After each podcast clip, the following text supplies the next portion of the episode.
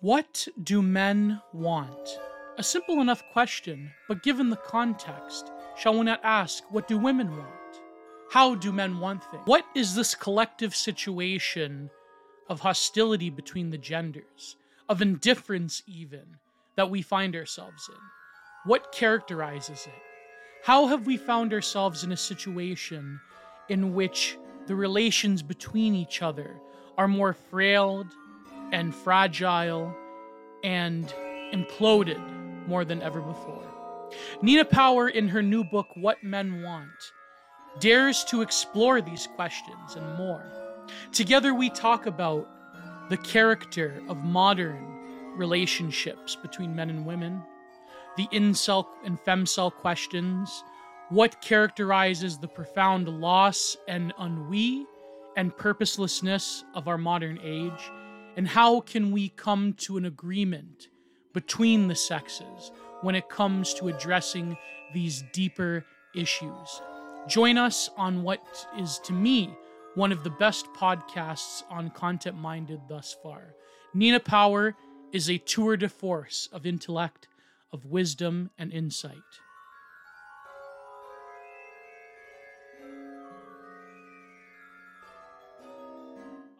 All right, so this is exciting for me because I've wanted to do this for a long time with you. Um, so the lovely, amazing, intelligent Nina Power um, has humbly graced the absolute dregs of uh, far right. Uh, no, no, no, I'm kidding. I'm kidding. I'm kidding. oh man. Oh boy. Um, no, but this is great. Um, yeah. So. the don't don't worry about like like I, will do like an intro beforehand because I usually don't like you know pretending there's an audience is kind of stupid, but like, um, but fine. yeah, yeah. Um, so I have been um fastidiously reading your work for a long time, and I uh recently gunned through what men what do men want, and as a man, I don't even know what I want myself, but. Nobody does. Nobody does.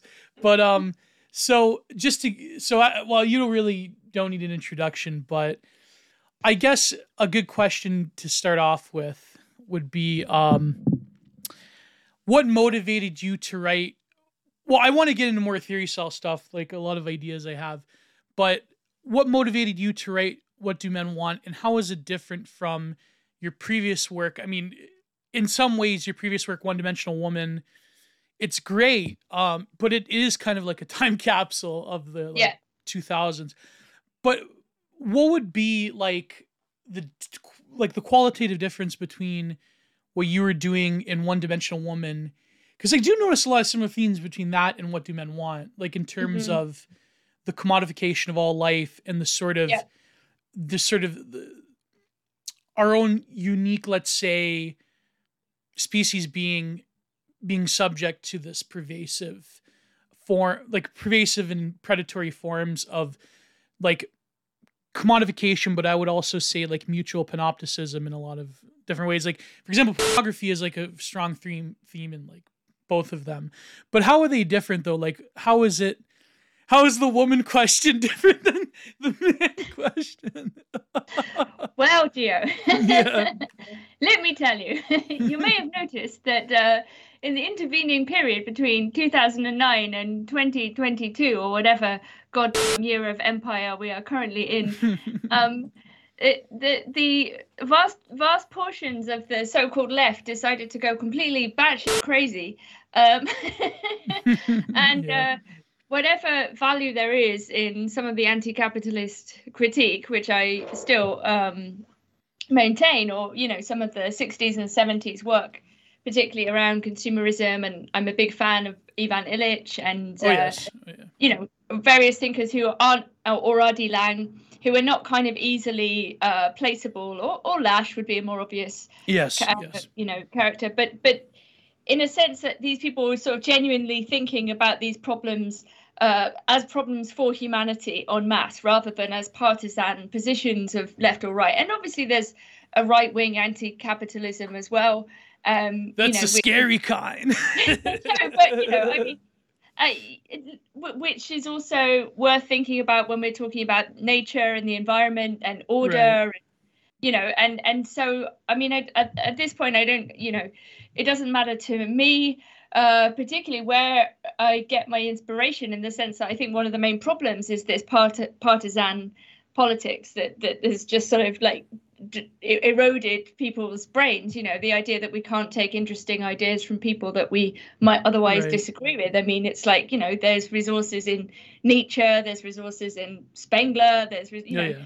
like whoever i mean just as there are resources in marcuse or whatever so yeah i think i think i I, I, I was kind of motivated to try to respond in a in a calm and reasonable way insofar as that's possible to some of the the madness just because i mean because it just isn't true fundamentally right, like this right. is not you know this is not how men and women relate and this is not how men are and you know this kind of deranged divisive um you know I, I, as you said the level of species being this you know this culture which seems to you know get off on on creating these kind of false divisions you know which are very handy if you're trying to uh, stop people looking at what's really going on whether it's uh, economically politically geopolitically who actually has the power who are the elites and so on i mean right, it, right. you don't have to be a, a grade a weapons or whatever weapons grade conspiracy theorist to think that there's like some problem with identity politics or whatever you want to call it. So right, right. yeah, I, I, wanted to maintain some ground, which is to do with like the reality of the existence of men and women and whether we think of that as a biological fact or a religious fact or a social fact or whatever.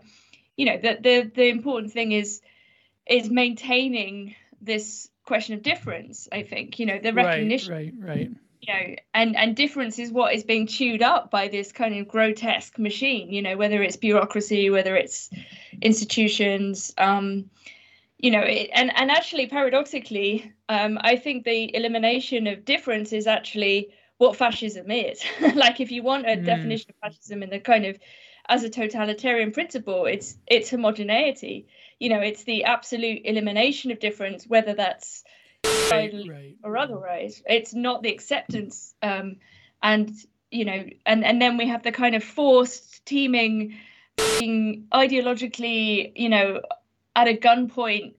You know, diversity is our strength, shit, which isn't about difference. Yeah, well, it's I come from the country where that's the state ideology. So right, I mean, yeah. it's no, but it's kind of everywhere in the West. I mean, I know Canada is particularly bad, but um, yeah, I mean, it's kind of it's insane. Like I turned on the radio yesterday and I felt like I was in like dystopian nightmare because everything is yeah. like you know, and it and it doesn't it doesn't help people who are gay. It doesn't help people who are like I don't know whatever different in some way. It it just kind of in fact um appalls people increasingly because they have to go yeah. to work recite this religious mantra.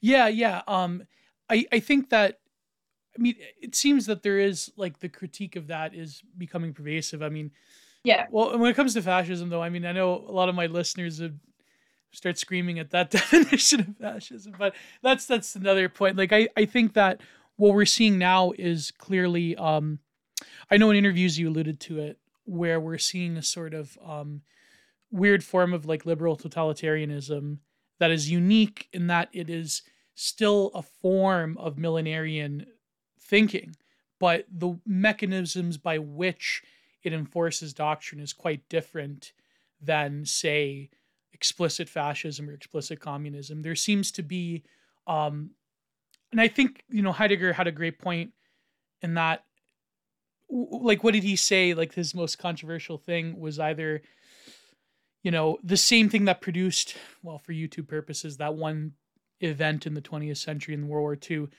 is the same thing that produces the wheat thresher but also, you know, what did he say in Der Spiegel? You know, only a God can save us now. In other words, the framing of the human subject within very particular ideological confines, in in the human as a resource, and I mean, you've alluded to this a lot in your work, is that we think of like you know standing reserve and in framing as the human as the resource and the human as an ideological um, input output mechanism, right? a particular abstract machine. But what's fascinating about your book is that when it comes to men in particular, it's almost like that standing reserve is being withered purposefully, which is like yeah. you'd figure would defy the logic of like whatever you want to call it, capitalist realism. But it seems that like it's almost as if the fir- the following of particular human stock. I know as terrible as that language is, as a man especially, but it seems like that is a huge part of this current regime that we're seeing for a variety of reasons. So maybe like you could get into that a little bit. Yeah. Yeah, sure. I mean, maybe we can come back to this question the the definition of fascism as well. Right, I mean, right, it's right, like, right. you know, I it's yeah, I mean, I'm I'm I'm in a sense being glib because of this kind of ironic reversal where it's like anyone who disagrees with the current regime is, you know, designated a fascist, right? And it's like, yeah.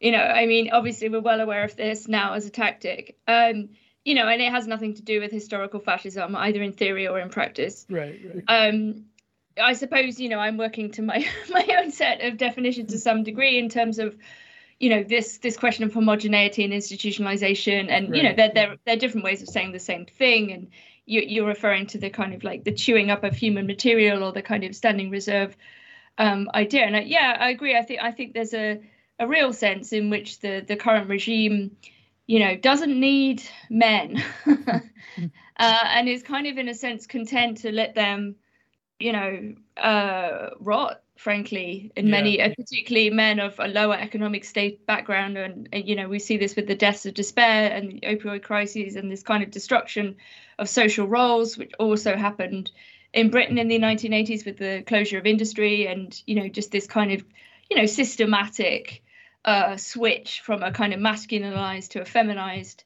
workplace, you know. Right, right. Uh, and the celebration of a certain kind of feminine energy even like you know all of these institutions like hr and everything have become like or the internet they're extremely feminized in terms of how they operate the level of ness backstabbing you know like these kind of very negative uh, aspects of um, feminine behavior if you like in group out group cliqueiness um you know and so in a way like men have become feminine in a bad sense as well and, you know and that, like this is this is kind of um a tragedy for everyone so you get all these like women who've been encouraged to think that like oh being a high status woman is like getting a good job you know getting a degree and living in a city and you know making money at some kind of media job or some yeah. and you know yeah. and then goes on apps and is like disappointed by everything and you you know you end up in this kind of very erode eroded like I don't know, culture in which there's sort of nihilism, like just pouring out of everyone, and exactly, you know. yeah.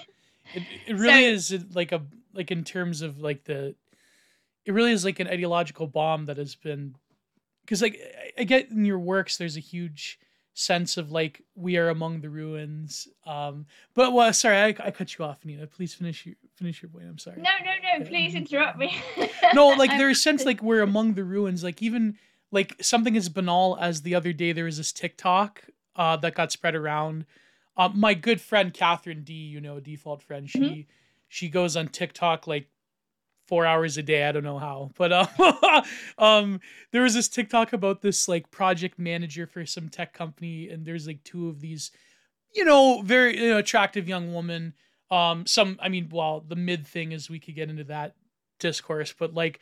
It, they were talking about like, well, you know, we're project managers and we motivate the team and blah blah. And it's like anything other to do than tech. But the thing is, like, it, it's the people who are like inc- incredibly upset um, you know, usual like, you know, Ray Wing trad people in my circles.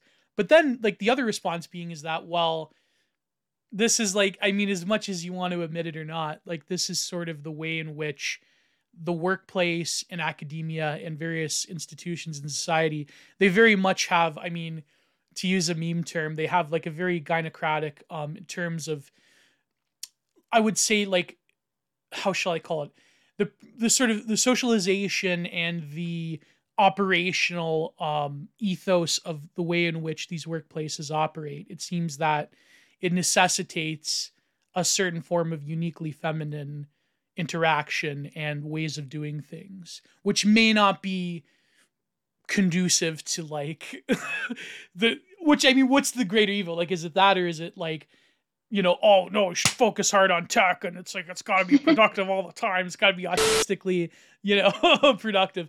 But then it's true though. I mean, when we are when civilization has stagnated to such a point, it's it's like, well, maybe that's we should question like okay, yeah, whatever.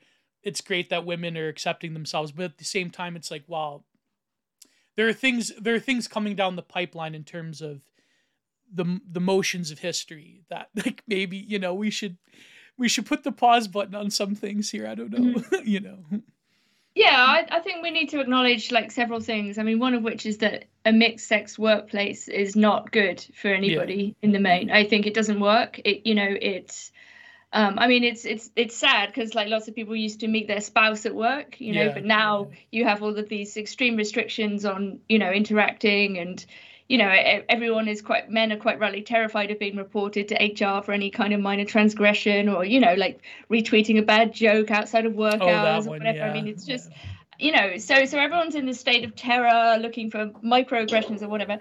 So it's not going to happen there, and I think that yeah, it, it's it's kind of too complicated. I mean, Illich talks about this in his book on gender in 1982, mm-hmm. which he got very very cancelled for, and and he says that basically, you know, industrial modernity is the uh, again like making indifferent of sex. So like previously, sex um, a sphere different there were different spheres basically of behavior and tool use and you know that were related to men and women and everybody understood this to such a degree that it was basically tacit in most cultures it was yeah. just like men do this women do that and it was um, symbiotic and, and harmonic and men and women would come together at particular points usually mm-hmm. in a ritualized way to meet one another and that you would have a much more community sense of like you know who would make a good match for example let's say if you wanted to match people up whereas now you have a kind of horrific combination of like you know super autonomous liberal individualism which is like actually very painful for most people yes it's yeah. very hard to be you know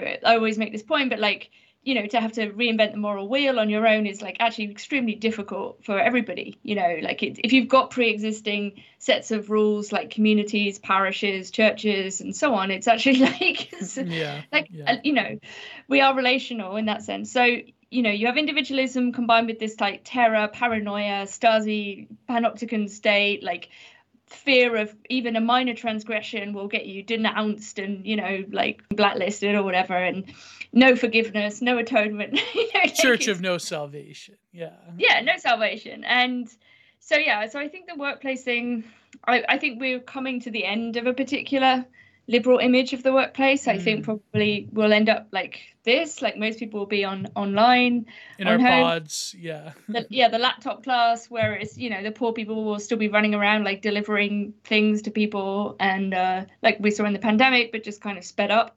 Yeah. Um, yeah. And yeah. Do, do you think that um, when it comes to, I mean, you've experienced this first i don't know if you want to get into this but like you've experienced firsthand um in academia. I mean have someone who was thinking of the phd track but then it's like oh well i'm not i don't have that particular like personality for it i guess you could say. Like that sort of it seems that they're looking for a specific phenotype but like you've experienced this firsthand um in terms of like how you, you were quote unquote canceled and how like it seems that a lot of your current work is motivated by this unchaining from um, a system that in some ways is decaying, but in the other ways I think still has enough perception of legitimacy and will to power to like sustain itself at least for like maybe a few more a decade or so. But like you were saying, I mean, it's it's like uh the way in which men and women socialize, like it seems that we're lacking the throwness of it but when it comes to like mm. what, what's so interesting though is that what it's like this hyper liberal discourse that like comes from the political left.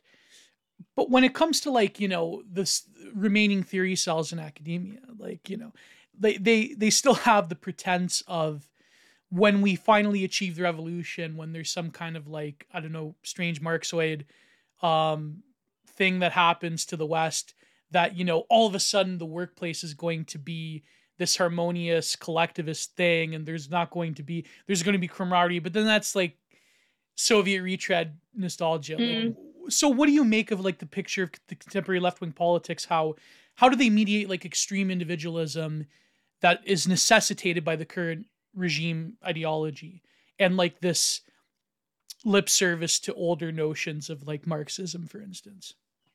Yeah, I mean, I think there's a kind of delusional utopianism that is uh, characteristic of the the residual left, like the old left, right? Mm-hmm. And in a way that it, it you, you, know, delusional utopianism is what characterizes the left. Like to be perfectly honest, you know, like yeah. the revolution is just around the corner, and you know everything is terrible now, but you know one more push, comrade, and you know. So I think, um yeah, and actually, I have to say. It, you know, knowing some of the old leftists in academia, I mean, the, the levels of cowardice on show by them are just like spectacular. I mean, like literally, they've all just retreated into their, you know, tenure positions, and they say nothing. They comment nothing on, you know, the the sort of range collapse of everything, um, yeah. and you know, the, the sort of uh, destruction of reality. So, I mean, I I think you know what, as we've seen in like recent years, like I mean, I got into academia when it was when it was free. It was like the '90s. It was fun. It was interesting. It was exciting. People wanted yeah. to stay up all night and take drugs and drink and talk about Riot Grrrl, the the young British you know, artists, you know, yeah. you know, whatever. Like it was cool, and that's why I wanted to stay in it. It gradually got less and less cool, and more and more restrictive and more boring, and you know. Uh, you know, uh, it, people were like ending up borrowing 50k in the UK to study. Everyone was anxious, everyone was depressed, no one could think, no one could talk, everyone was probably, you oh, know, like oh, just man. absolutely terrible. So I think, you know, it's clear that what a few of us have been doing is this post academic, para academic thing. And you're right that, like, in a way, we're still depending upon the the gains or whatever the status that we accrued right like yeah. as academics which isn't going to be the same for people who are you know can't afford existentially or economically to borrow the sheer amount of money it would take to to actually study. Like oh, like yeah. i say all of my degrees were free literally which is like kind of unthinkable for most people today right? And it you know i am i am older than than a lot of people i'm talking to but it's it wasn't that long ago you know? Right. And i think we could easily go back to a system where it was much more um you know, uh, how to how to put it, like harder to get into university. There are fewer universities, but they actually had a right. higher standard. They weren't just churning out ideological pablum and you know the same old shit that everyone now has to repeat. That, but they were actually genuinely like places of higher learning, and that you had very strict entry requirements, and you took in a fewer people, and but the state would pay for them, and it was yeah, yeah. for the good of all, you know, and and not this you know essentially universities now are just like debt making machines and they keep young people out of the workforce because there's no jobs for them you know. Mm-hmm. and and this is why you see this vicious competition between younger people who are like use anything to get ahead including lying canceling each other yeah. Yeah because they they've been taught to be like vicious little hobbesian it's like it's in a way it's not their fault and i kind of want to say this thing about men and women i was like forgot to make this brief point before it's like one of the things i think we we have to avoid like whatever our politics political position is this kind of desire to blame the other sex you know i see a lot mm-hmm. of it in mm-hmm. right-wing circles where men are like there's a kind of joking misogyny but then there's sometimes a kind of like there's very real like yeah female outright. annihilationist discourse Right. There's yeah. sort of outright hatred in some quarters, whether it's on the basis of a bad experience with a woman and therefore, you know, and then a generalization.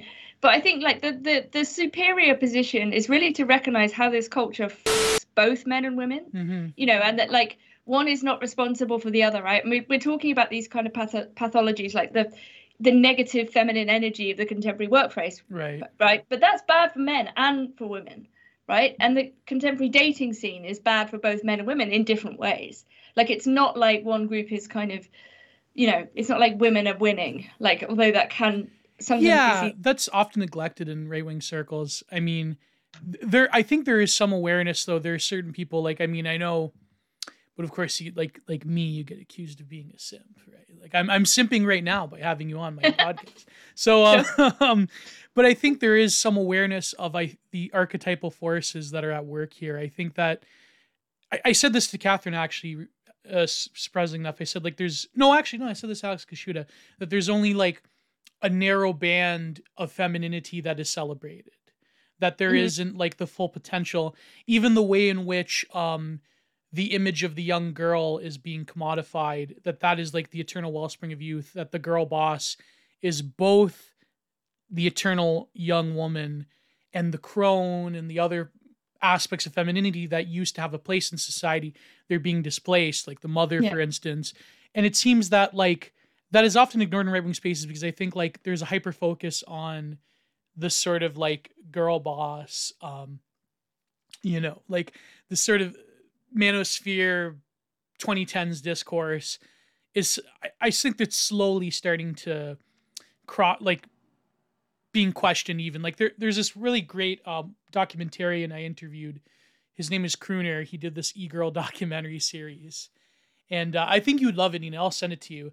But mm. we were we had on previous episode of content minded we were talking about how it's not that you like uh, the mistake isn't you shouldn't conquer the feminine it's that the feminine has to have a proper reawakening in some respects and that the sort of like discourse around like you mentioned in your book hypergamy for instance like that's you have to like realize that if man has a solidified nature the feminine also has a nature that has to mm-hmm. be contended with and you know when i say nature i do realize that a lot of it is constructed at least to an extent. And constructed does not mean not real. It just it's the reality of being gendered beings right?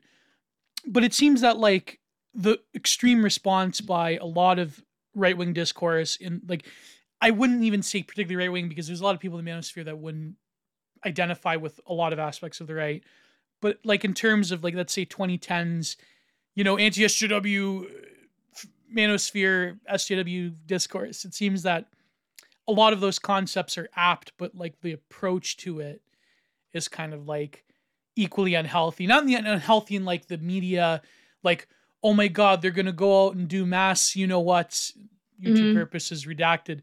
Um, like I mean, it serves as a having been in the manosphere for a long time, it does serve as like kind of a weird crab bucket for very bitter disenfranchised men. Which I mean, that's terrible, but yeah. I mean, I think you know, I, so like several things. It's a very interesting set set of questions like I, I don't know so for example i mean desire is unfair right like yeah. it is true that there are some men who will never like date a woman or like mm. come anywhere near like uh, i don't know a stable relationship or uh, let alone a marriage right and this is an extremely disaffected position and it's one that does indeed breed resentment um you know and in a sense you could say quite rightly that's completely understandable. Like who doesn't want to be loved right? Who doesn't right. want to you know and so one solution to that is the kind of make yourself more alpha thing right? Mm-hmm. it's like well you can actually it there looks maxing. yeah. Yeah you can you can do there are actually lots of things you can do. You can like improve your mind you can read books you can become you know you can like get fit you know there's there's this kind of um you know boosterish thing which uh, like i i defend in the book i said like you know what's what's wrong with being fit whatever like this is this is all good you know i don't think there's something inherently like uh, right wing about that although the liberal media are always keen to tell you that that there is some yeah. link between you know gyms and no fap and anything that men do must somehow be right wing uh, not necessarily. I mean, I think yeah, the other aspect of this is like the thing you touch on, which is to do with the kind of like the mythopoetic or the archetypal and you know the fact that like as you say the image of the woman is is so reduced it's it's extremely narrow it's it's narrow for women too i mean the number of women who have issues with not fitting into that thing you know you see that in the kind of transition of young women because they don't fit right. like a feminine right. to, you know it's absolutely like tragic you know and all the people like when i was growing up like there were tomboys like i was a yeah. tomboy tomboy yeah. tomboys were cool man like they didn't you know and it it wasn't that you thought like oh i must be a man because i don't like embrace every single aspect of disney femininity. It was just like no yeah. like you do what you want. Like and it was it was genuinely progressive if we want to use that word in the 90s like there was a moment where i think we were heading in the right direction where it was kind of you know nobody cares actually. Like it doesn't matter what you wear or what you're into it's all good basically.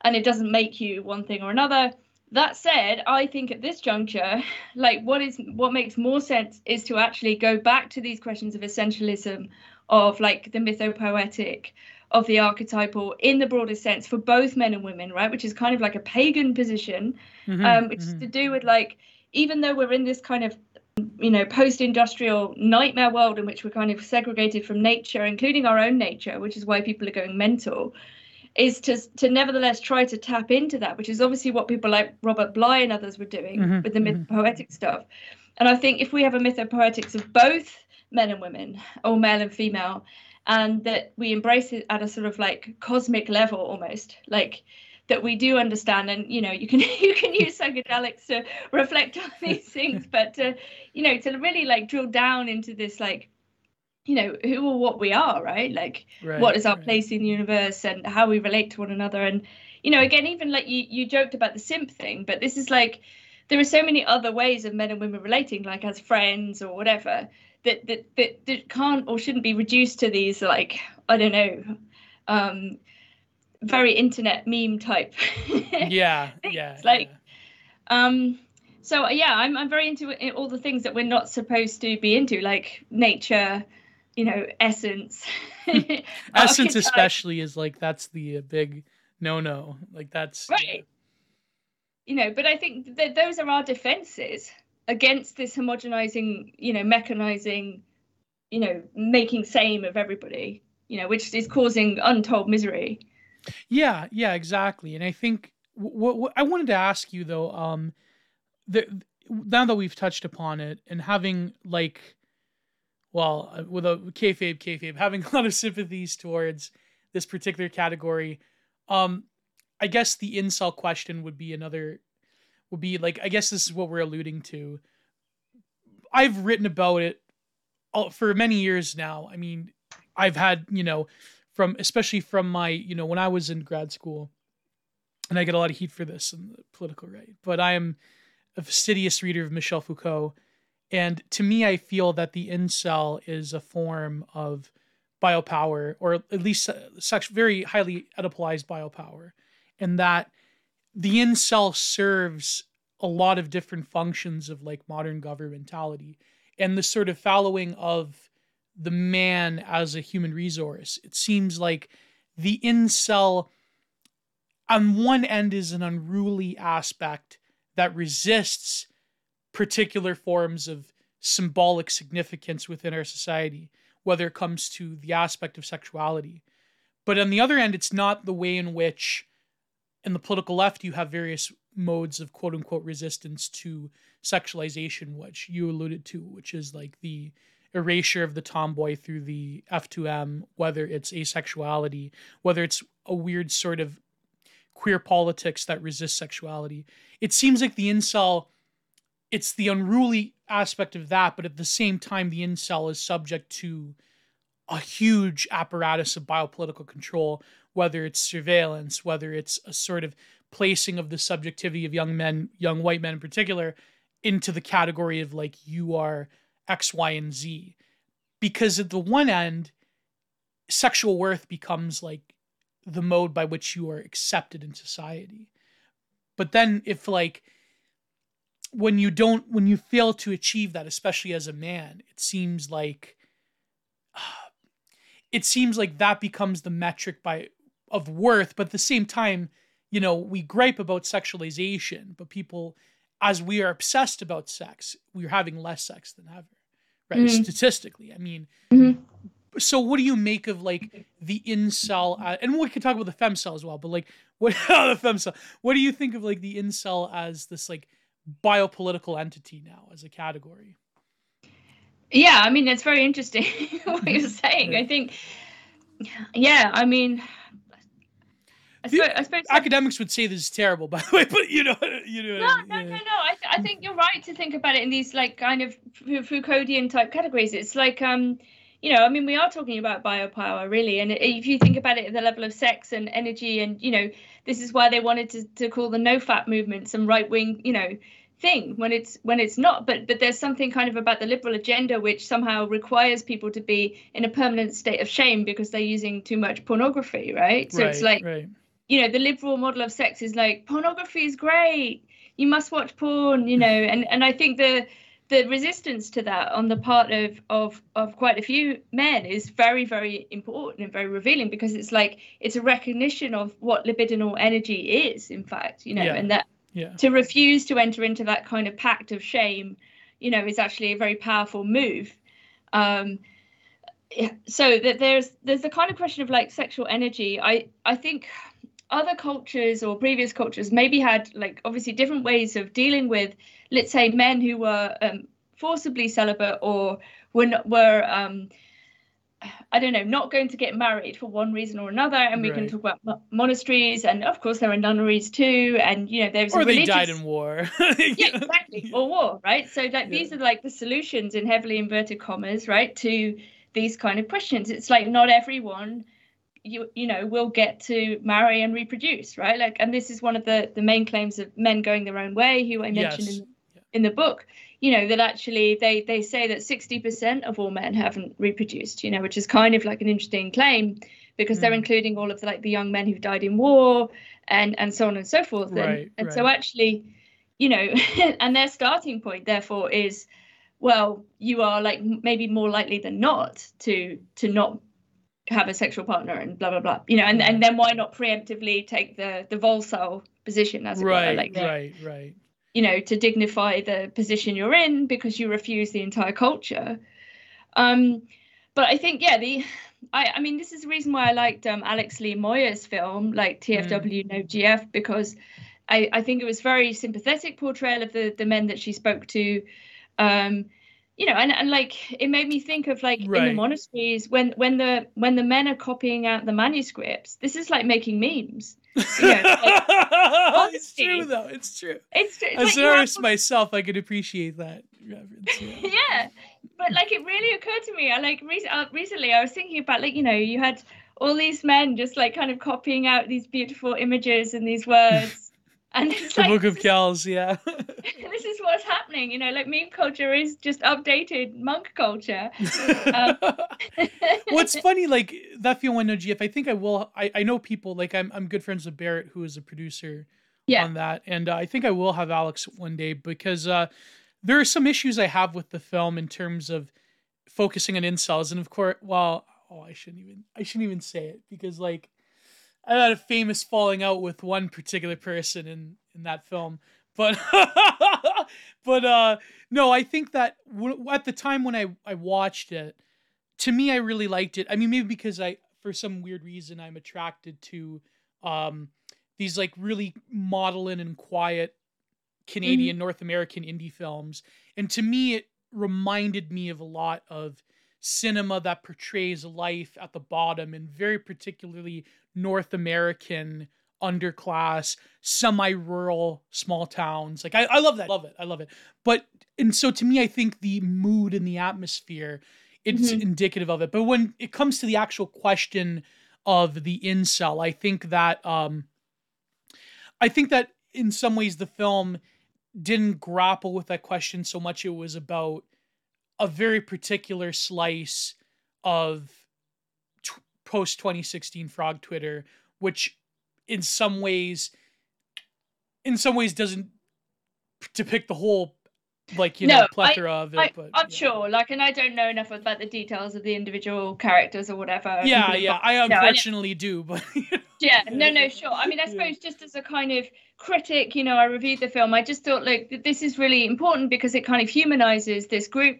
Uh, right, you know, right. these people are men are representative or not, and also it points out the kind of economic question. It's like, no, these exactly. are people living in small towns with cool opportunities, like not very much access to jobs, and you know, like it really uh, gave this personal dimension to this group, which are otherwise generally dismissed and treated as like, you know, scum, basically. You yeah. know, like and and you know the new rule like the the rule of our liberal regime is like you're allowed to hate people that you say hate so it's like yeah. okay if you say that incels hate women then you're allowed to hate incels and in fact you're allowed to do whatever you want to them right right right they're so, abandoned to the law they yeah they become the homo sacer exactly no, no, i said that stream once and i was you know?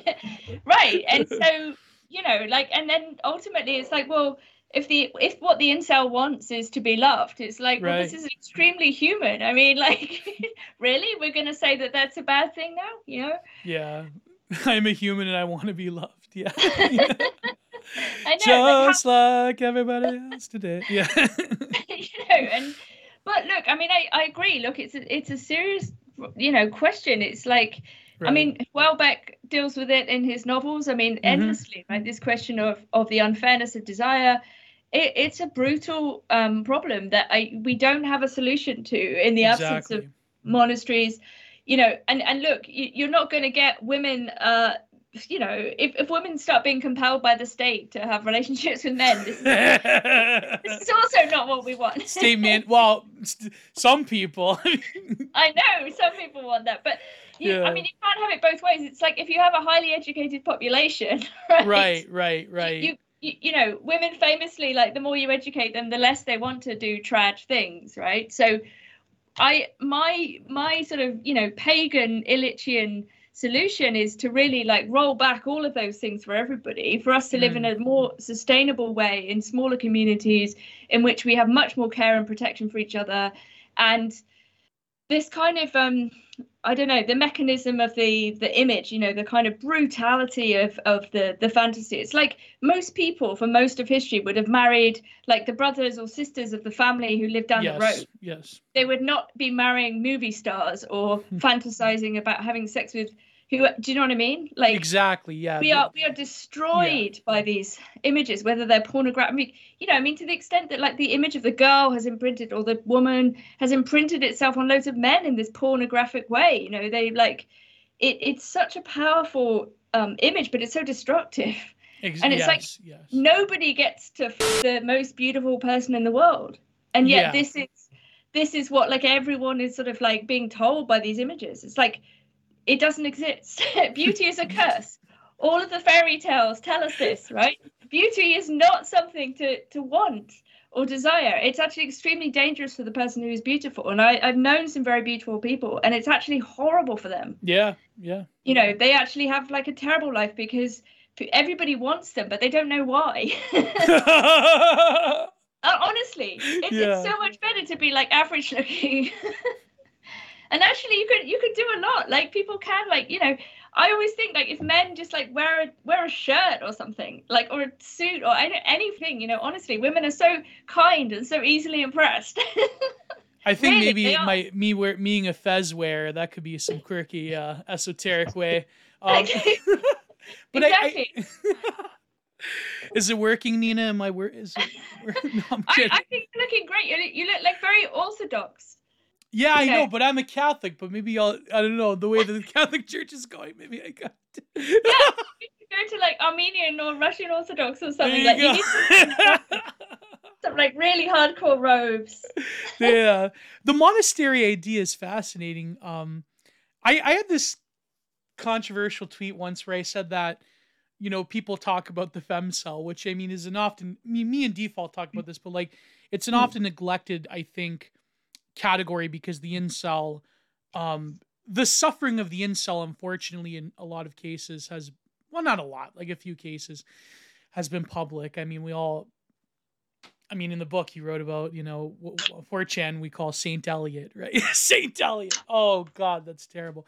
But um it seems that you know i had this tweet once about how the absence of the nunnery in the west it tends to like all of these like let's say unconventional women they found a great community and a great longing. And you know let's face it let's not be i'm a catholic but like let's be honest a lot of those women had a lot of um issues in terms of their own sexuality as well. I mean we all know about the lesbian nun thing. I mean not to overblow it but like it seems that unconventionality in terms of your own sexual identity there were elements within society that helped mediate that very like female centric, like wholly run by women structure that nunneries provided, right?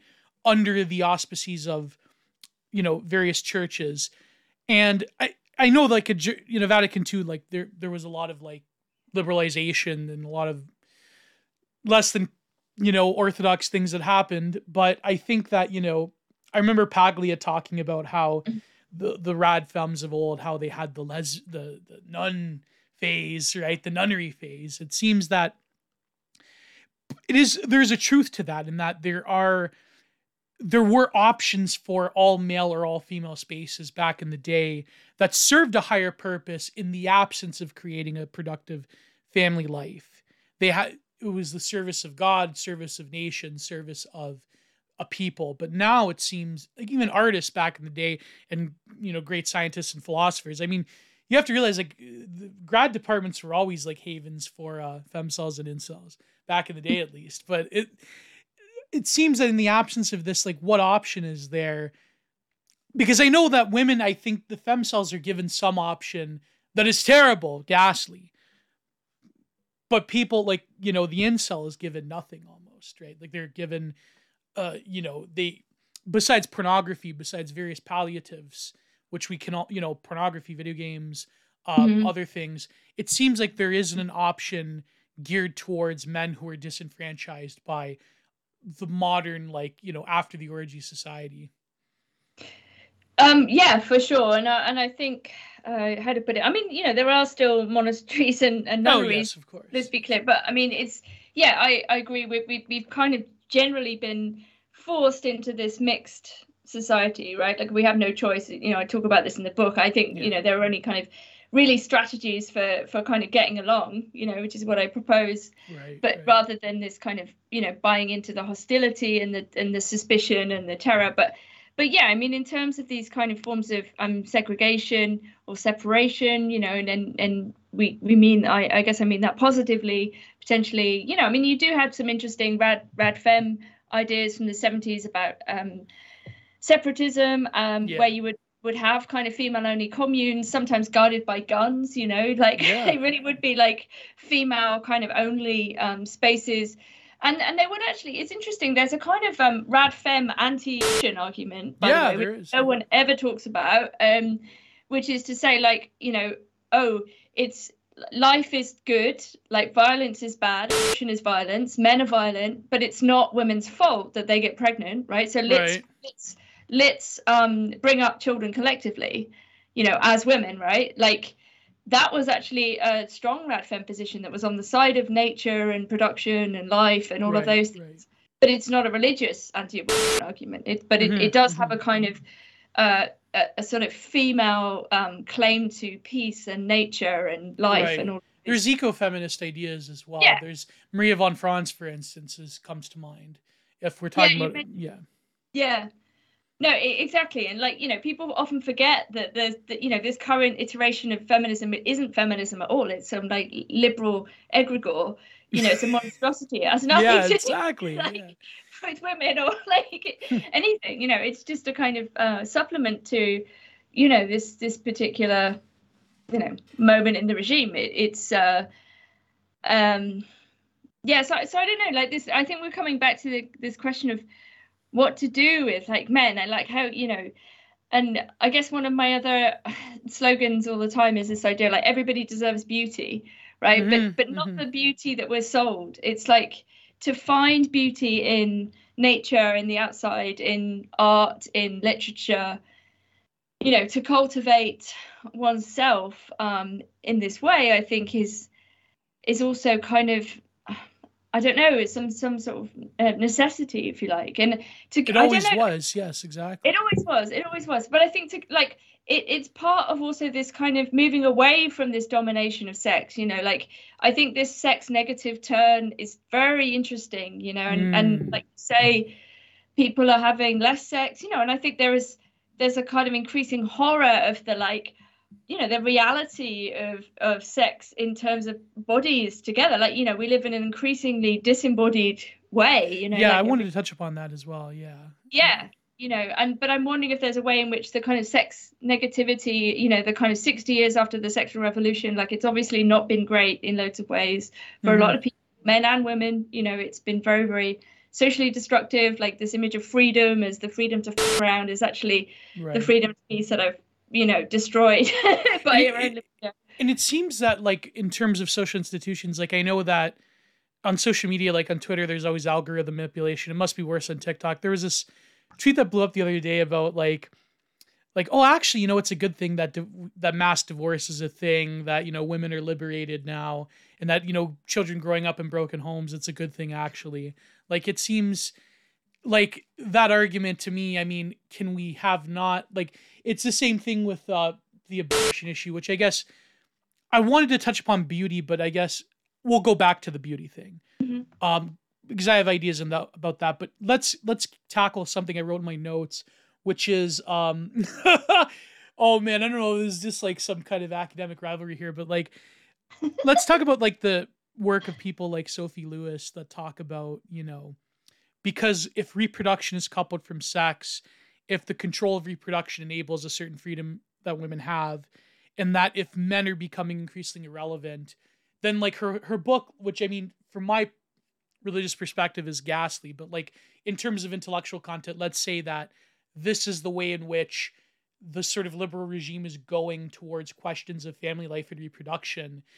What do you make of like the full surrogacy now thing? Like you know maybe it's a good thing that like because in terms of ancient times up until recently children kind of were raised in common by women in communities and that men had a different tertiary role later on in the development of children historically because by necessity women had you know very strict control over family life believe it or you know but mm-hmm. but nowadays it seems that in the absence of that to go back to that in a very like inverted you know terribly secular terribly liberal and almost i would say in her book nihilistic way I mean, it, it basically is what perennialists call the counter initiation, right? It's like taking yeah. the uh, inverse of that. So, what do you make of like the full surrogacy now thing? Like, yeah. And well, she's I also mean, said a lot of sus things, uh, but I'm not going to get into gossip. But yeah, yeah, go ahead. No, I mean, I, you know, I, I think it's she's taken a logical position and pushed it to its end. So in that mm. sense, she's a bearer of the, you know, particular, as you say, nihilistic or even satanic liberal yeah. direction, which is the total separation of, um, you know, I don't know, mother from child ultimately. So, you know, right. the surrogacy in practice is rich people paying poor women to carry their child, which then right. the mother technically never sees again. I mean, this is horrible, right? Right. And the, the, the it, idea of like children being held in common is sort of like deeply uh, I mean, anti-tradition in the most deepest sense, right? Like, I mean, children become a vector of collective social technology in other words. Yeah. Yeah and i think i think sometimes that's overplayed by people on the left who might be engaging in this form of kind of uh, you know what we described earlier this sort of utopian delusion right? Mm-hmm. like because sometimes i mean i read this excellent book by ferdinand ferdinand mount recently who was like one of thatcher's scriptwriters Mm. And he hmm. wrote this amazing book called The Subversive Family. And he suggests that actually the left is, is completely wrong about the idea that we used to live in a much more communistic way and that somehow hmm. the nuclear family was invented by the Industrial Revolution. And, you know, that story that we're very familiar with from a kind of you know vulgar marxist account of history right. he says it's just not true he says that basically the the overriding model for the vast majority of human history he says it predates even like the ancient Greeks, it predates Christianity, is of more or less a man and a woman and their children together, right? Mm-hmm. Even mm-hmm. where people then also lived in like smaller units, or, you know, or a, the ancient a family was way. yeah the yeah tribal but but that actually the family as we you know the nuclear family is not the invention of the industrial revolution it's actually something that's far deeper um, in our nature if you see what i mean in terms of how we actually right, right. want to reproduce and be together um, and that actually, when you start to try and communize children, like in the kibbutzim in Israel, it oh, doesn't yes, work. that's right. Yeah. it's actually very bad for people. People don't like it. They like their own children, right? Exactly. And there's probably good reason for that, you know, or they're they're annoyed by their own children, but at least they're their own children, you know. So so Mount makes this very interesting argument, which is to say that the family as such is subversive in the sense that it is a bastion of resistance against precisely any form of politics, whether it's coming from the left or the right, which tries to mobilize the family in the name of another ideology.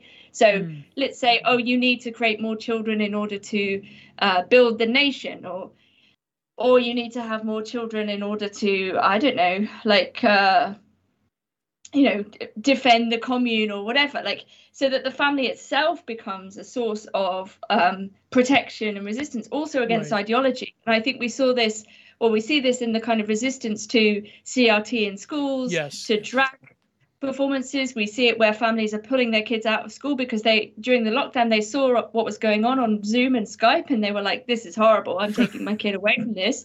Yeah, you know, so I yeah. think it, we see, we do see, and I I'm very I wrote this piece for Compact recently, which is a defense of the family in this in this way. It's like no, actually, the family is subversive. The family is not normie, and now it actually protects us also because it's the people who care about us and know us best, which is also what you're seeing eroded when you right. have teenagers spending all their time online and they're being kind of groomed and manipulated into thinking that there's something else and they are being uh, explicitly um, you know wrenched away from their parents and and and are being taught to see their parents as the enemy yes yes yes in in a sense family life has always been a sort of way in which men find significance because the other options that you know men have explored are both uniquely um fascinating but also terrifying when you have like mm-hmm. a huge amount of young men that don't have a family life that don't have um children i mean what happens usually like not very good things happens in society after that like i mean in now that the world is sort of like whether you want to say like you said this once i remember oh, was it with Justin Murphy or was it with um, Jeffrey Shullenberger? Like you said, you know, absolute, you know, society is going into this absolute death drive and that we're spiraling down the Thanat- the way of Thanatos. And it's and it's true though. It seems that like the fact that like um a lot of antinatalist and like quasi nihilistic ideas are being normalized.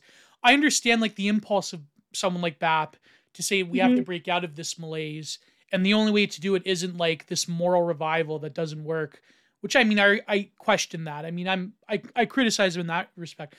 But i think that you know the other side which is like this sort of uh weird like antinatalism and nihilism that's being normalized especially among zoomers it seems that it's being inculcated within the cultural milieu that like oh yeah life sucks and like having kids like it like this sort of like argument that well you know you shouldn't be shouldn't be forced to have kids you know? Like it's it seems that the approach to family life is becoming increasingly like like the popification of the critique of the of family life is what i mean i think. That's like to me disturbing but yeah I, I don't know. I mean maybe it's kind of like centrist and banal but it's like well if we do care about like what most people want and what they say they want. And and actually like when yeah when people i don't know like are maybe being turned away from what they really i mean this is a psychoanalytic question right? Like right, i agree it's very like there is a very there's a dominant antinatalism you know and you can use things like climate change or whatever yes, to yeah yeah. you create a situation where it's like oh no you you know people shouldn't be having children like there are too many of us whatever blah blah blah you know these are very very strong ideological pressures and the most over socialized to use ted kaczynski's words mm. people will hear that message and they will be like right okay it's my responsibility not to have children and so on but that doesn't address individual desires or right, desires at a smaller level right which which may very well be like no i actually do want to get married and have children and it's like well we should be you know like i speak to people who are 10 15 years younger than me and they're like i can't afford to get married and have a family you know? And i'm like that's absolutely terrible. Yeah yeah. Like how do we how do we stop that from happening you know? Like when people want something and but they can't do it because of this economic feeling or the feeling that they can't do because of this economic pressure. I don't i don't know like but it just seems very very wrong that you have people yeah. who want who you know who really want to have families. I think families are good. Like, yeah yeah. It seems like the old leftist argument that um it still crops up from time to time. I know like oh, BreadTubers they talk about um in their various video essays with a lot of like uh, bisexual lighting. Um it's like i think uh, contra points had no was it no it was contrapoints or was it philosophy tube um had this video about how like you know the the thesis about the witch like the witches resisted capitalism you know they resisted family life they had a petition so the, the argument that you know the family the bourgeois family was integral to the capitalist system because it created a new crop of workers and so forth.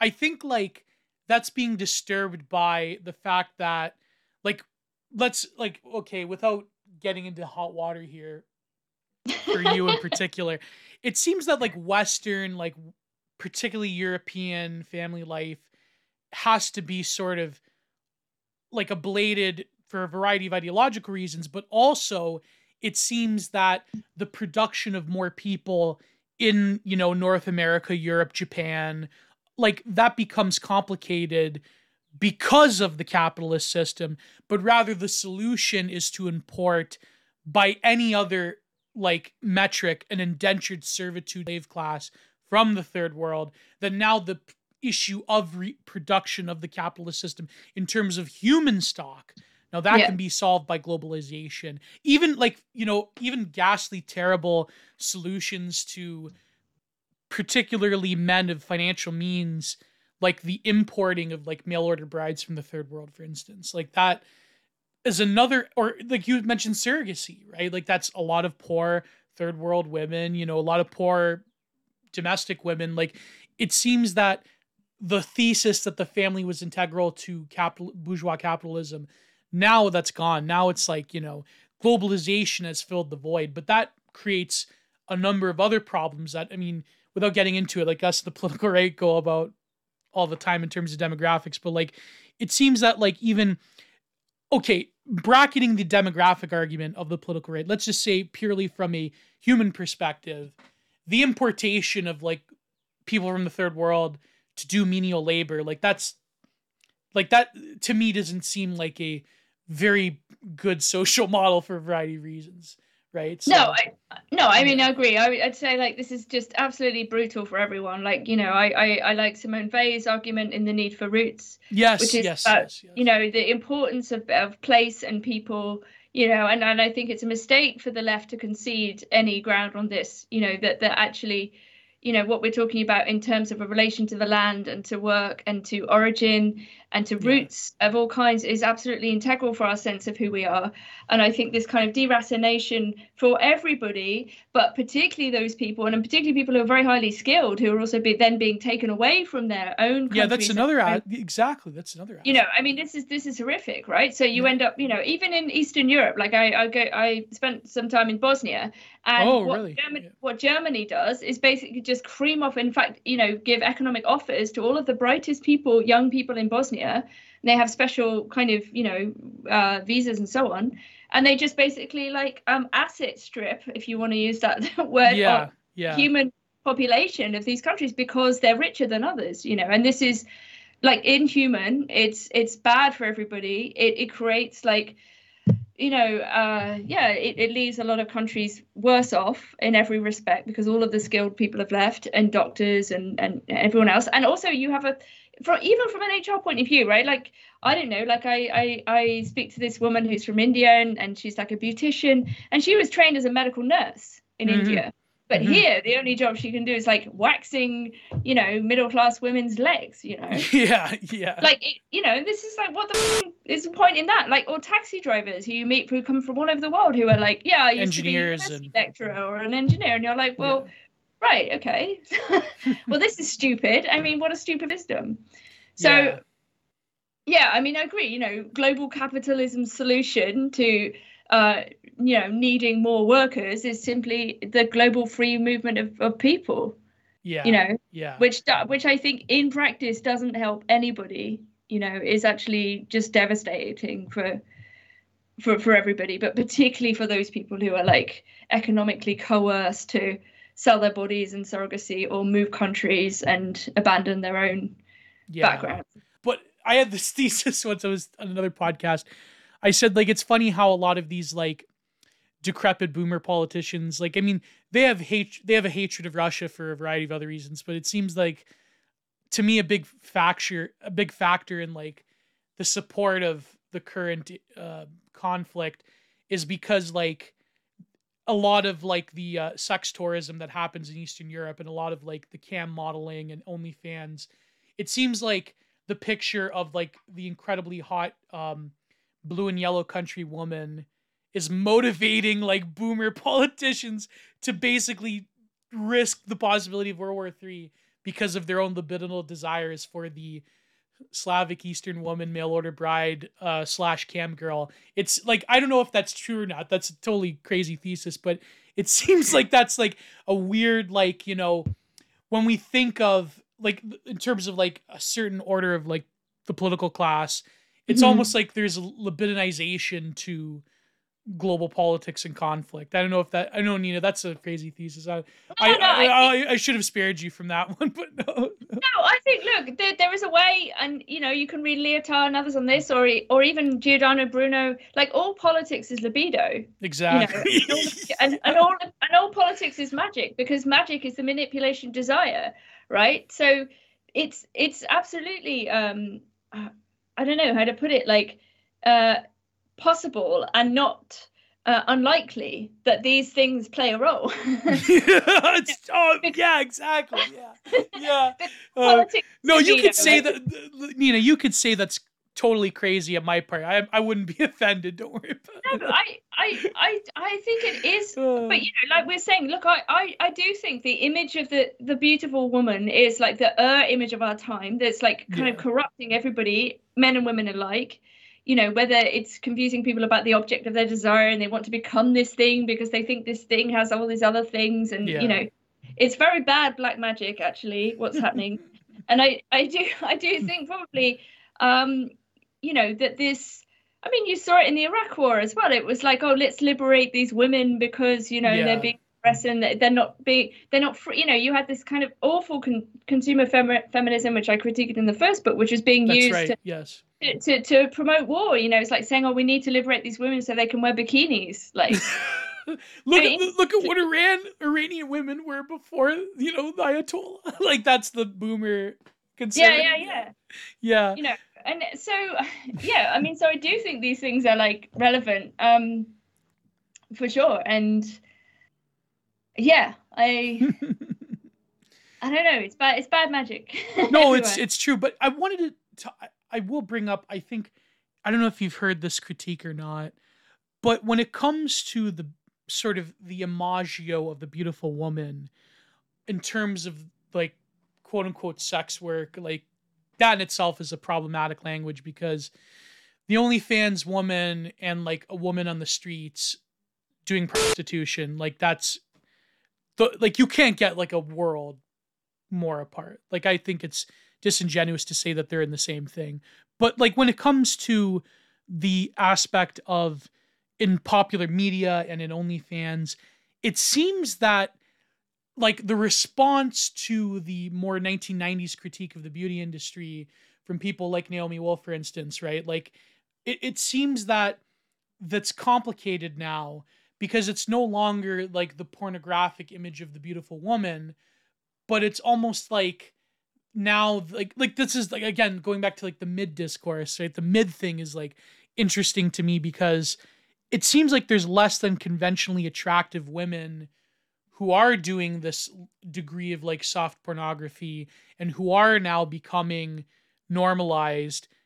But the response to that is either is it a good thing that these beauty standards are coming apart which i mean yeah right. in some ways it is good but then the option is like well now these things have enabled like ordinary women to do pornography, which is in itself another form of exploitation. So it's like, is the solution, is that really the solution? Is that we're going to like, and yeah, I know, like, I know, like, some mig, like, you know, manosphere people, like, they call it pussy inflation, right? like, even less than conventionally attractive women are becoming attractive by virtue of, like, you know, the sexual marketplace being distorted or whatever, right? But, like, it seems like this like and the one end I do agree. I think that like beauty standards have been terrible for women. Like, you know, when it comes to things like body image and anorexia and things like that. And now like, you know, the digital aspect of it is also complicated when it comes to like the e-girl, for instance. Like we can get into that. But what do you make of like now that unconventionally attractive women are also finding success within quote unquote sex work?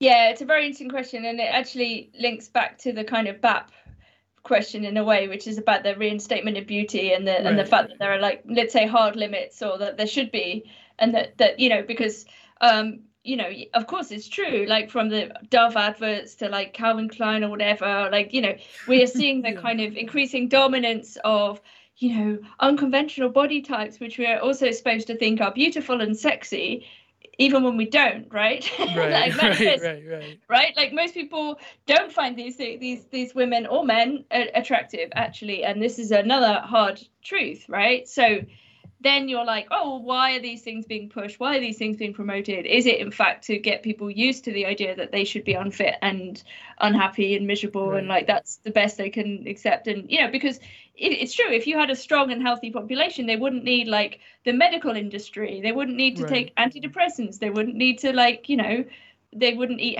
bad food. They would. Do you know what I mean? Like it's it's manifestly exactly. obvious the way in which the system, you know, traps people within it like and and presents back images of that might lower their expectations about themselves for example you know and you could say this is an unhealthy culture you know illich talk, was talking about this the medical industry in the early 1970s right yeah, the way yeah. it creates patients it's it, and then it's iatrogenic because it needs to hurt people in order to keep them again the basic Foucault 101 too as well right. yeah yeah you know so you, you create everyone is a kind of medicalized um, person in that sense and yeah so so i but i know I, I know what you're saying like it's kind of I mean, obviously, like at this point, I don't, I don't think anyone should be watching pornography. I think OnlyFans is actually a deep state uh, compromat project. Whoa, my- whoa! Dropping the red bells, Nina. yeah.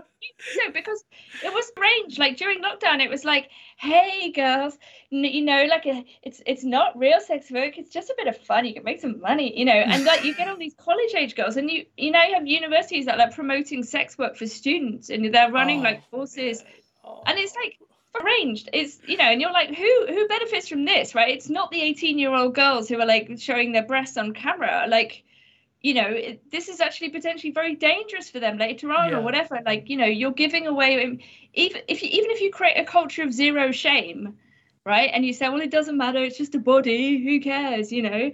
Like yeah. it, it's you're never actually going to get there. You're going to get to a situation which we already have which is like people using sexual images of other people in order to kind of have, have threats over them. And if you have that at the state level you know i mean there's compromat on everyone for everything. Like we've created our own files as well um, yeah, yeah, it's so, true. You know, I'm I'm very very like against this, and you know, I, I agree that it's different in, in nature from sex work. But if you read people like Rachel Moran, she's just written a very very good essay as someone who's a former and and she mm. says, look, prostitution. A is not the oldest uh, industry in the world. It's it's a profession. It midwifery is the oldest profession in the world, mm-hmm, mm-hmm, and you know, mm-hmm. which I think is important, just in that way that people have this fatalistic thing like oh you know prostitution must exist because it's always existed blah blah blah. You know and and she also points out that like it's almost like we imagine a category of person largely women but not only who for some reason are not prey to all of the same feelings as other human beings which is right, to say right. like that what that they they somehow fancy everybody who has sex with them? No they don't no right? God, no no. That I mean, they don't have any boundaries to to their body. Of course they do, you know. Yeah. And we know about like the the methods of dissociation and drug use and so yeah. on that are it, you know, so yeah. yeah. No, I was gonna say it seems like when it comes to that, I mean, do you know that uh, YouTube channel Soft White Underbelly? Have you heard about this?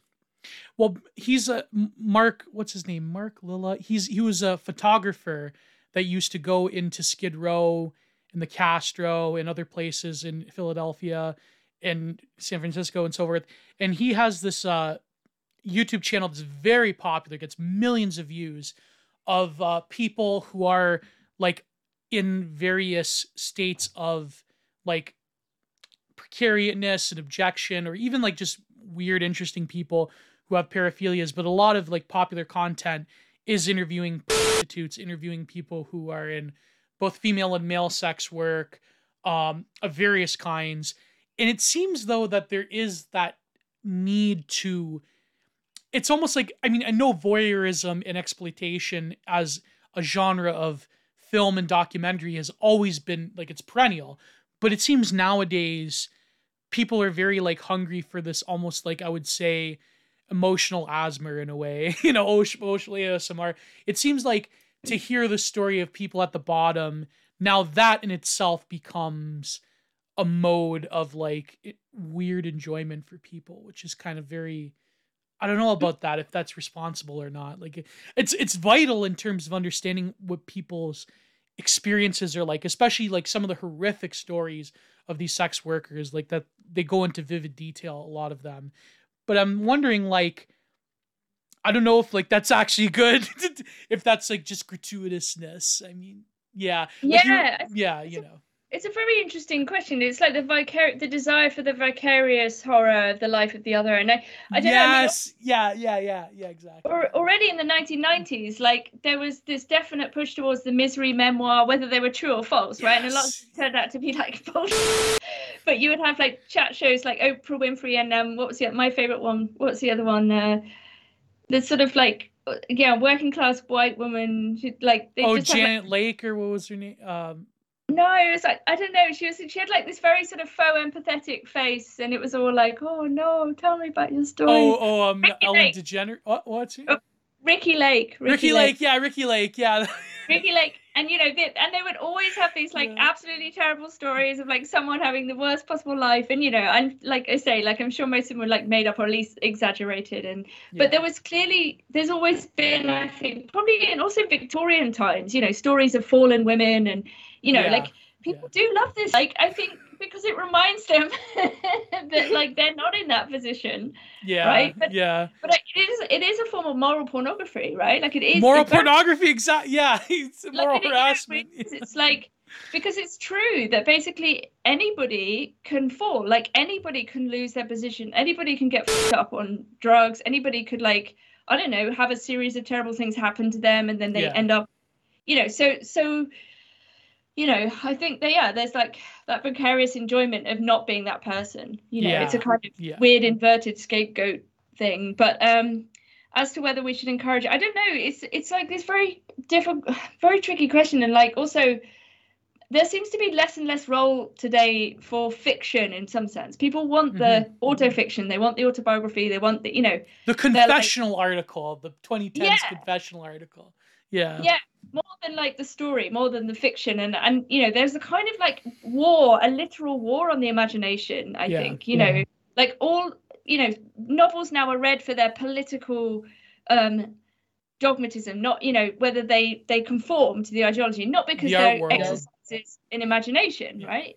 And the same for pornography. You know, my ultimate critique of pornography is that it destroys the imagination. You know, you're filled with other images. You literally of like, yeah, people yeah. are saying, "Oh, did I cut you off, Nina? I'm very sorry."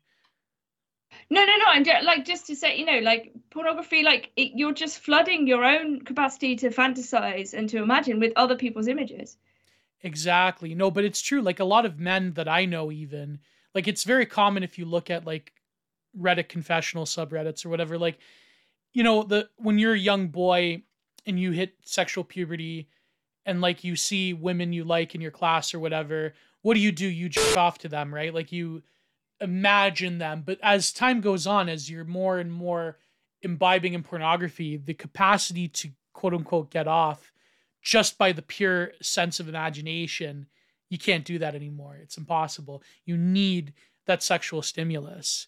And I think like that's a very fascinating development among like millennial and zoomer young men, right? Like or well But this really is a slippery slope, right? And right. you hear men talk about the fact that they need harder and harder stuff to get off, like stuff that's more violent, you know, and they end up to like watching images of juice and like you know crossing a line in order like really viciously in order to like get the same hit right? And this is like this is one of the problems. If you start doing this like that this is sometimes where it ends you know? And like we don't really have a culture of restraint or limits. We have one that says if it feels good you should do it because your desire is good you know? Yes and it's not like love is not always love. Desire is not always good. Most of the time it's bad for you. Like most of the things you want to do are bad for you. It's and I true. Someone, I speak as someone who's like constitutively incapable of like not doing things that are bad for me like everybody. But you know like i you know I, i've been an addict. It's like i know what it's like to be enthralled to something that is destroying you and yeah. your life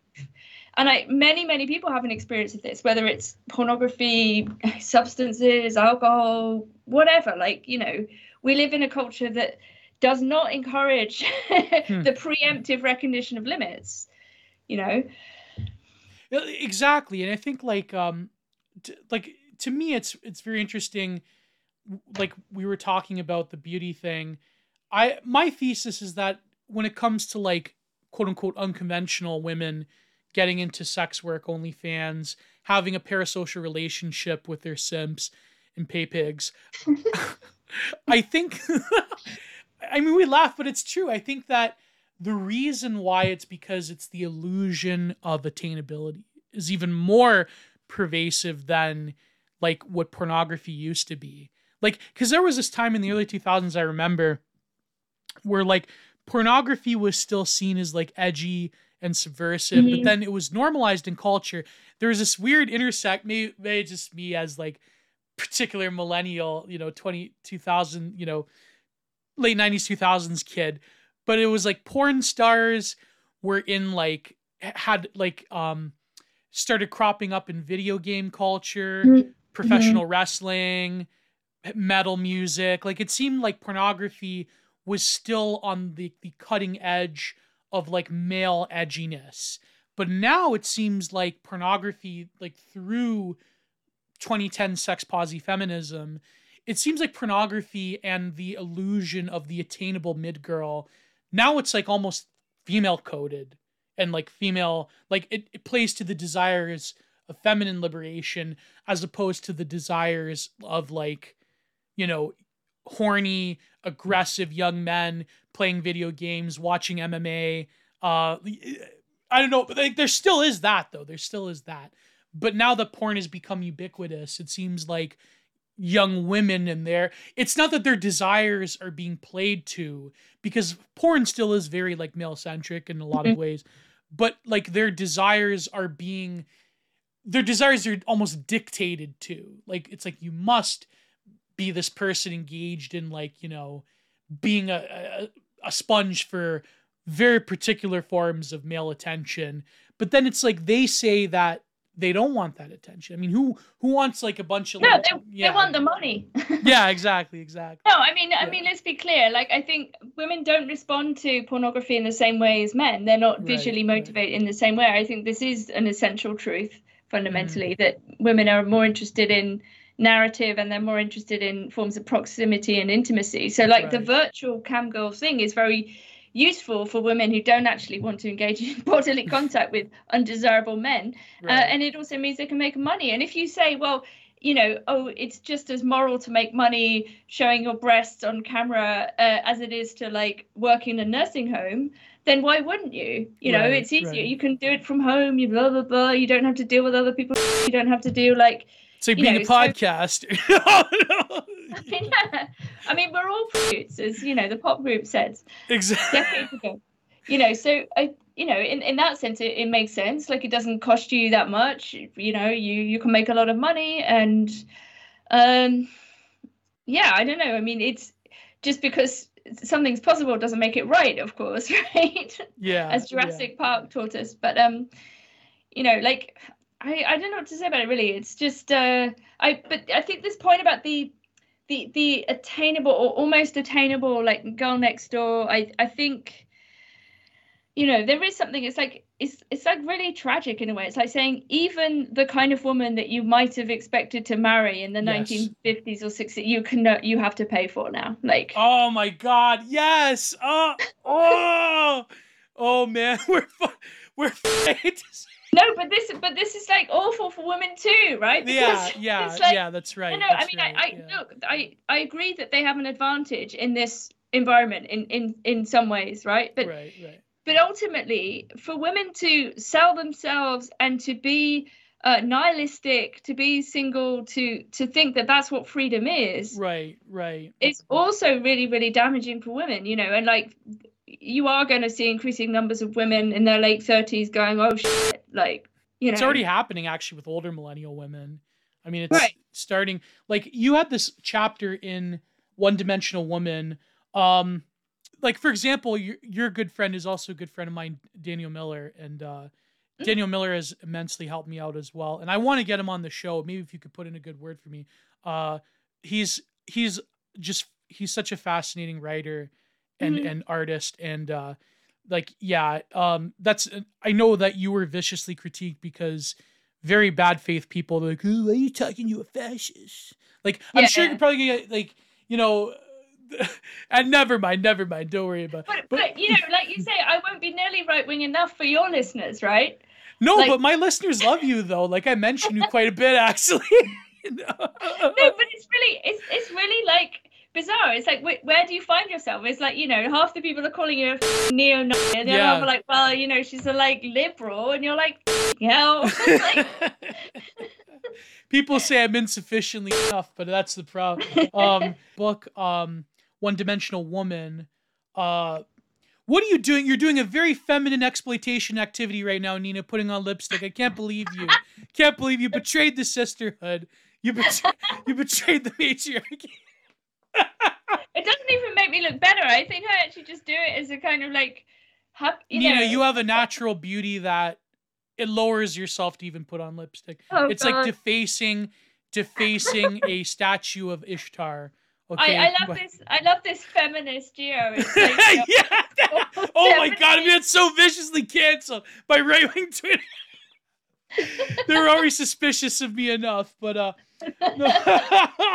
You're like a Um, 70s rad femme, man. You're like, no plastic surgery. Like, I hate. I. I mean, even even like, I find boob jobs abominable in my opinion. I think that's Yeah. terrible. Like it's, oh man, but it, they're just not even appealing. I'm. But any, anyways, I, I bring up the point because, in one dimensional woman, hmm. which I I really, one dimensional man, I think is probably the book that I would like. I mean, as much as I I have a lot of sympathies towards Frankfurt thinking in terms of Adorno and Horkheimer. Um, Marcuse, when it comes to one dimensional man, I do think is very important. I mean, Eros and Civilization, I have a lot of problems with, but like one dimensional woman, there was this one um, chapter you said, uh, you're like an advert for yourself, where you talk about, um, quote, from the boardroom to the strip club, one must capitalize on one's assets at every moment, demonstrating the one is indeed a good worker, a motivational employee, and that nothing prevents you from full immersion in the glorious world of work. And so so even back then you were talking about the female coded nature of the workplace, but like you mm-hmm. were saying deeper than just our relation to the feminine in relation to the world of labor. But labor is important, of course, especially if you're a Marxist, right? Um, But I think deeper than that, what you're saying is that the woman always has to be on in terms of even when the distinction between work and pleasure, which like OnlyFans supposedly is, but we all know it's not. But let's say like the implosion of the feminine as an object of desire is everywhere is in the Mhm. workplace is in social circles. The woman even unconventionally attractive women are now being granted this like aura of commodified beauty which i mean what is it like as a man i guess i can't understand as like a conventionally unattractive man. Like i can't what is it like to be always on? Like it seems women in particular but men are, have to always be on in a different way. Hmm but it seems like as society becomes more female coded this like woman always experiencing the performativity of their own gender it seems like that is becoming like the main thing now. Like what is it but experientially what is that like you know Yeah, I don't know. It's interesting to go back to that book. I mean, you're like an advert for yourself, by the way. You just mentioned Daniel. Is is a line I once said to Daniel when we were friends a long time ago, because he was like dressing up in this way, and I just thought it was a very funny line. But I think, yeah, I was trying to say that like this kind of, yeah, almost like the sexualization of the workplace. It's like no longer do you need to look good and and perform for your boyfriend or potential, you know, it's like you you you now now it's everywhere. Like you said, it's like you're you do it for your employer, you know. And Yeah. like at, at this time, I was working a lot of um these kind of agency jobs oh yeah where you know as I was a master's part-time master's student and I, and I was working in the Midlands and I was just doing these jobs where you basically work somewhere for a week or two weeks and Hmm. and you have to kind of you know part of the whole thing is like being like superficially or performatively like friendly to everybody, but no one will remembering your name because you'll be gone soon, and so you kind of don't really count as an employee, you know. Yeah. And it yeah. it was a really horrible like set of experiences that like every lot of people had, right? And I was very like resentful of this work, and I was like, oh, I must try and understand what's going on here. Um, but I do, yeah. The, I think the generalization of this thing about being, well, you said like existentially um, on in a particular way, like the, the, the feminine, and you know, and we could say, well, symptomatically, then it's not surprising that a lot of young women, in particular, don't want to play that role, or they Right, or they right. preemptively try to escape, and and sadly, not through tomboyism, which was the great escape that was very fun and like I talk about in the beginning of the man book.